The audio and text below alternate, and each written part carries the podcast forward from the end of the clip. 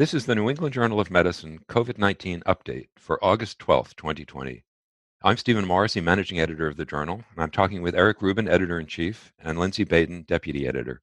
Eric and Lindsay, over the past few weeks, we've discussed the progress being made with vaccines against SARS CoV 2. But for the moment, there aren't any vaccines, and there probably won't be for a while.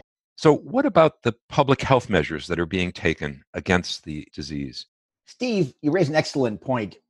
I think we're very optimistic about vaccines, but we have to be clear. The vaccine studies thus far have shown that the candidates that are being tested can elicit the types of immune responses that we hope that they can elicit, but that doesn't mean they're going to work because we don't know what an effective immune response looks like.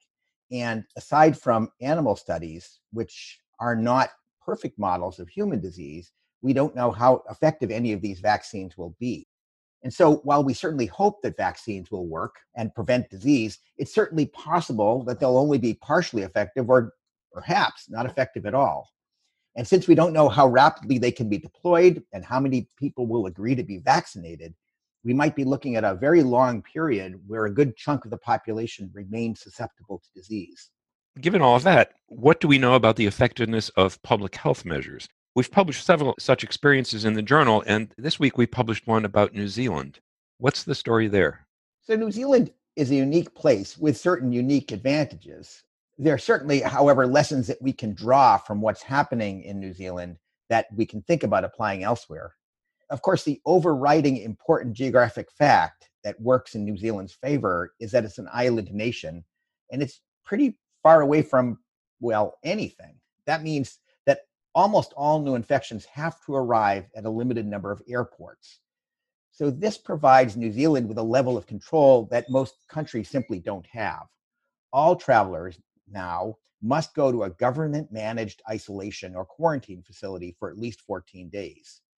This isn't just going to a hotel, it means that all travelers, including and primarily returning New Zealanders, have to go to these facilities that are secured. You know, they're real, they're surrounded by fences.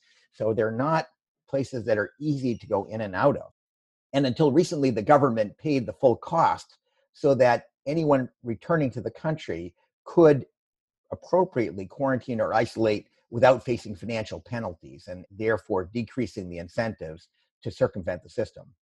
New Zealand is a popular tourist destination, particularly during the summer. So there were opportunities for the introduction of COVID 19. And in fact, the first case occurred very early. It was on February 26th. At that point, the government looked at their ability to control access to the country and decided that they would go all out. Instead of trying to just limit spread, they would commit themselves to completely eliminating transmission. To do that, they implemented the kinds of things that work elsewhere, simple interventions. They went into a strict lockdown. They had masking mandates. Their lockdown actually lasted quite a long time. And that meant seven weeks of basically stay at home orders. But gradually over time, they were able to lift these sanctions. And by early May, New Zealand had its last case of community transmission. Up until two days ago, that was the last case. And that transmission free period lasted until a couple days ago, which was 103 days. And that allowed New Zealand to open back up. And opening up meant complete opening. It's really amazing. Their businesses are open, restaurants and bars are full, there are weddings, there are other celebrations, and there are no restrictions. Um, for those of you who are rugby fans, you may have seen on television full stadiums, full of people, no one wearing masks. And they were able to get away with that because they limited community transmission. Now, of course, it's not perfect because people still are coming into the country, and that was exemplified just a couple days ago when there was introduction of new disease and a small cluster of cases found in Auckland. And so this is a continuing process. The government is instituting lockdowns again in the city and trying to figure out where those cases came from. So there's no such thing as a perfect success, but there's certainly a much more manageable problem in New Zealand than in most other places. So, most countries have instituted many of the same controls as New Zealand, but obviously with much more limited success. What can we learn from those other countries? Well, every country And of course, in the US, every US state has its own unique challenges, and they've all dealt with them in varying ways. There are a couple of examples that are somewhat similar to New Zealand. Other island nations like Iceland and Australia, although one could argue that it's actually a continent nation, yet it still has the advantage of being relatively far away from anywhere else and having limited access. Iceland took advantage of the fact that it has this incredibly advanced genetic capacity, and they used that to institute very widespread testing. They also were very successful in bringing the case rate down dramatically, and their economy was widely open. They only had a handful of cases for a couple of months through May and June. More recently, that's risen, but it's important to note it's a small country, but there have only been 10 deaths attributed to COVID 19 in all of Iceland. Australia is a much larger country and it had a much larger outbreak, but it also has had a good deal of success with very limited spread. Now, currently, there is a substantial outbreak occurring around Melbourne, but outside of the state of Victoria, most of Australia has very limited disease. And again, it's much simpler to manage hotspots than it is to deal with a problem that's all over the place as it is currently in the US. Several other countries have taken very intensive control measures. The ultimate example is probably China. China used measures that went beyond what most other countries have done to require isolation and quarantine. And that worked. It broke the transmission chain in the original outbreak. They continue to have new introductions and they will continue to have to deal with those. South Korea and Singapore had early successes as well. They have also seen resurgences of disease, but they're in a much better position to control disease now than they would have been if they hadn't taken those early measures. I mean, Eric and Steve, I think what we're seeing, you know, and it's um, it's Groundhog Day in the sense that a lot of the issues around control of spread of COVID speaks to basic public health principles and basic principles we've been talking about for months. This is a respiratory virus and spreads like a respiratory virus. And what we are seeing in different countries and in different public health systems are responses to the respiratory virus and its introduction. And there are a variety of tools that can help control its spread you know, from the face mask to respiratory hand hygiene to spatial distancing to being outdoors versus indoors. And a key element is testing, case identification, and preventing forward transmission.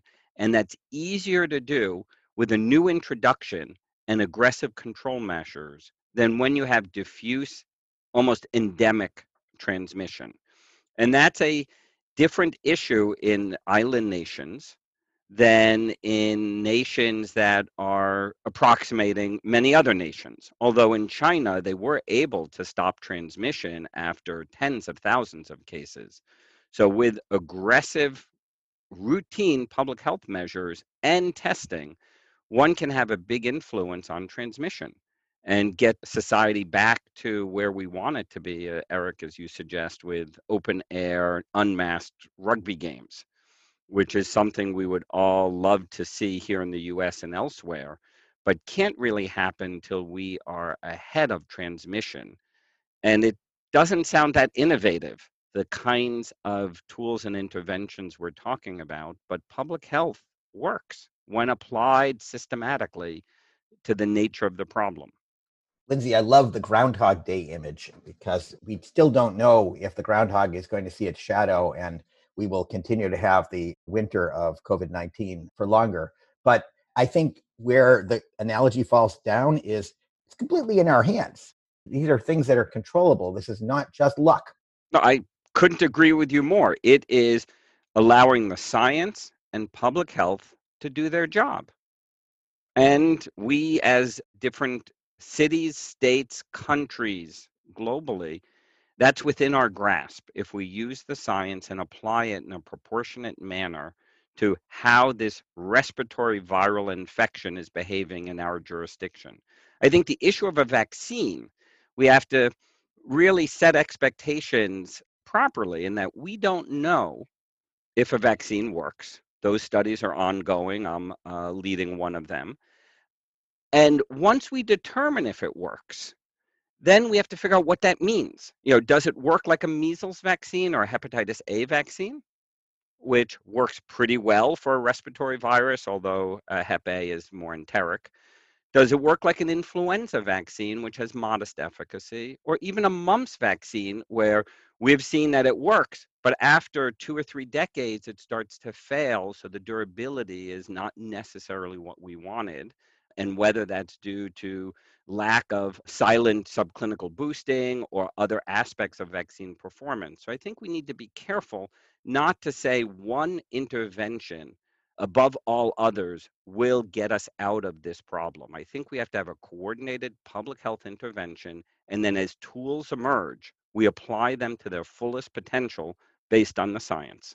Yeah, and I'd add that we have perfectly good vaccines for a number of diseases, yet we haven't eliminated them. Measles, mumps, um, it took us a very long time to eliminate smallpox. Polio is still a problem. So having a vaccine all by itself is not enough, even an excellent one. So, what are the lessons for the United States in the experience of these other countries with public health measures, with the tools that Lindsay's talking about? We've moved well beyond those early days when other countries intervened and had some success. The situation in the United States is very different today. What still can we learn from what they have done? Well, as Lindsay said, it's much simpler to start early and control disease when the number of cases is low. But I think the lesson is that these measures work. And it's a matter of political will, really, and salesmanship to get them implemented. I think it's very reasonable, even at this time when there are a high number of cases, to bring that case count down to the level where we can live much more normal lives and have a much more normal economy. But we have to use those measures. Now, I will say in most parts of the US, the case numbers are declining at this point. New infections are declining, uh, largely because these measures are to greater or lesser extents being used. But there's a cost to these measures. It means that there are some things that people shouldn't be doing. Number one. And number two, they don't work right away. They take a while after implementation to have a big impact on disease. Uh, nevertheless, they work, and we can choose to use them or choose not to use them and continue to have an illness which is killing people and devastating our economy at the same time. I think that we also have to realize it's not a light switch, it's not yes, no. We have an answer today for all problems. It's a dynamic process. I think New Zealand, as you discussed earlier, Eric, is a terrific example. They put in control measures to stop transmission and they were quite successful for several months. I'm not sure that there's only one port, the airport. There are probably seaports and other ports where it could be imported. But what we will learn over the next days to weeks is how New Zealand responds to the current event and how they bring the tools to bear to stop forward transmission in their island nation. And I think we can learn from that. I think in the US, it's much more complicated because we have a tapestry of public health responses and a complex social dynamic of how people respond to these tools to prevent transmission. And the difficulty with COVID, which is you know very different than smallpox, although they're viruses that are transmissible, is that if you develop smallpox within days, you knew if you had it most people don't know that they have COVID. And the consequences of today's public health decisions are not really seen for two to three transmission cycles, which is a month or two. So that if we make a public health intervention today, we may not see the benefit for a month or two. If we fail to make a public health intervention today, we may not see the consequences of that in a month or two. Eric, I think the point that you raise about the societal cost is not trivial. The failure of the economy for many in our society creates other health hardships, and we have to figure out how to apply the public health principles while allowing us to reopen strategically. And they're not at odds, they actually work synergistically together. But I think, Steve, what we need to learn from these other countries and these other experiences are how applying these tools work And then how do we apply them to our different communities in the most thoughtful process? There's been concern since the beginning of the pandemic that autumn might see a resurgence of disease. Is that still a worry? What can we say about predicting what's going to happen? Well, the good news is that at least in the United States, it may be less important because the bad news is we already have a large outbreak. We don't need any environmental factors to accelerate it. If you look globally, the effect of seasonality at this point doesn't seem to be very strong, as there have been large outbreaks in all seasons if you look at the northern versus the southern hemisphere. So I don't think there's likely to be particularly magic to the fall in the US as there is with influenza, for example. But there are changes in behavior with the fall, especially in colder areas. Right now, people are able to do a lot of things outside and they're able to socialize outside.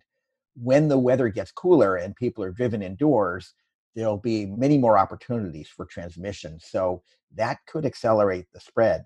In addition, in some areas of the country where some colleges are opening, there'll be a lot more movement of people and the possibility of movement from highly endemic areas to areas with low endemicity and perhaps with new reintroductions of disease there'll be more disease but i want to emphasize I don't think it's anything magic about the atmosphere beyond the temperature and driving people indoors. I suspect. No, I mean, I think, Eric, that as we increase social crowding because of the cold weather, that has the potential to increase transmission, especially if we're not wearing masks or performing proper respiratory etiquette. I also think it's going to get very confusing when other respiratory viruses like flu and RSV flare and now, when I have cold symptoms, what is it? And how do we deal with the consequences of that? Because, at least at my work, every day I have to attest that I have no cold symptoms or I can't come to work. And where do diagnostics fit in so that we know what illnesses people have? And how do we enable social distancing when people have symptoms when there are a lot more symptoms to be had because the respiratory viruses are circulating. I think the flu vaccine and respiratory diagnostics will be important adjuncts to how we handle the fall and the co occurrence of these illnesses. Now, one of the unusual aspects of the social distancing, et cetera, that's going on, of course, is that in the spring when COVID 19 arrived, it pretty much knocked out flu because it appears, uh, and I'm going to go out on a limb here, that flu may be a little less transmissible than COVID 19 is. Certainly, the measures that were instituted, the lockdown, et cetera, really coincided with a dramatic drop in flu. So it's conceivable that flu and other respiratory diseases may actually decrease in the fall as long as people are continuing to take measures to try to prevent the transmission of COVID 19. But your point is very well taken. You can't distinguish COVID 19 symptoms from any of these other respiratory viruses. And it's going to make it much more difficult to manage if we do see large outbreaks of other respiratory illnesses. No, I do hope you're correct, Eric, that SARS CoV 2 can outcompete flu or create social phenomenon that decrease flu transmissibility. I was always struck a decade ago when pandemic H1N1 emerged and knocked out seasonal H1N1 uh, from human transmission. So there are aspects of these viral infections that interact that we don't fully understand, although your suggestion was more of a social behavioral. And I hope it's true. I'm worried that flu is so episodic and has different seasonal severity that it's very hard to predict how severe our season will be but any respiratory viral infection that's being transmitted, whether it's SARS CoV 2 or any of the others that we're used to, is going to complicate the fall, particularly if we're unable to make rapid diagnosis so that we can properly institute clinical and public health responses. So, getting back to vaccines as preventive measures, Russia just this week announced the registration of a vaccine that now seems accessible, at least to certain parts of society. Why is this vaccine so far ahead of all the other candidates? Well, it appears that Russia instituted a tremendous innovation, which was to register the vaccine without testing it. So it's not hard to introduce a vaccine if you don't go through the rigorous process that vaccines are undergoing in most countries. As far as I can tell, there are no published peer reviewed clinical studies of this vaccine. All we really know is what's on the registration statement on clinicaltrials.gov. This is an adenoviral vaccine. It uses an adenovirus serotype 26, which is similar to one of the ones that's being developed in the US. At least the carrier is similar. We don't really know very much beyond that. And the two trials that were registered were very small, a few dozen patients in each one.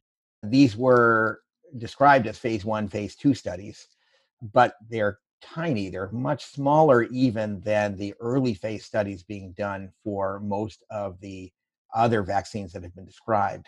And we don't know what the outcome was. Based on that information, the information they collected from that, the Russian authorities decided to register the vaccine at least, which is providing accessibility to it after there are enough doses being produced. Okay, first, this sounds kind of crazy. I mean, we really worry about vaccine safety when it's being given to people who are healthy. Now, I will say though that you can imagine public health situations where the risk benefit calculations are different.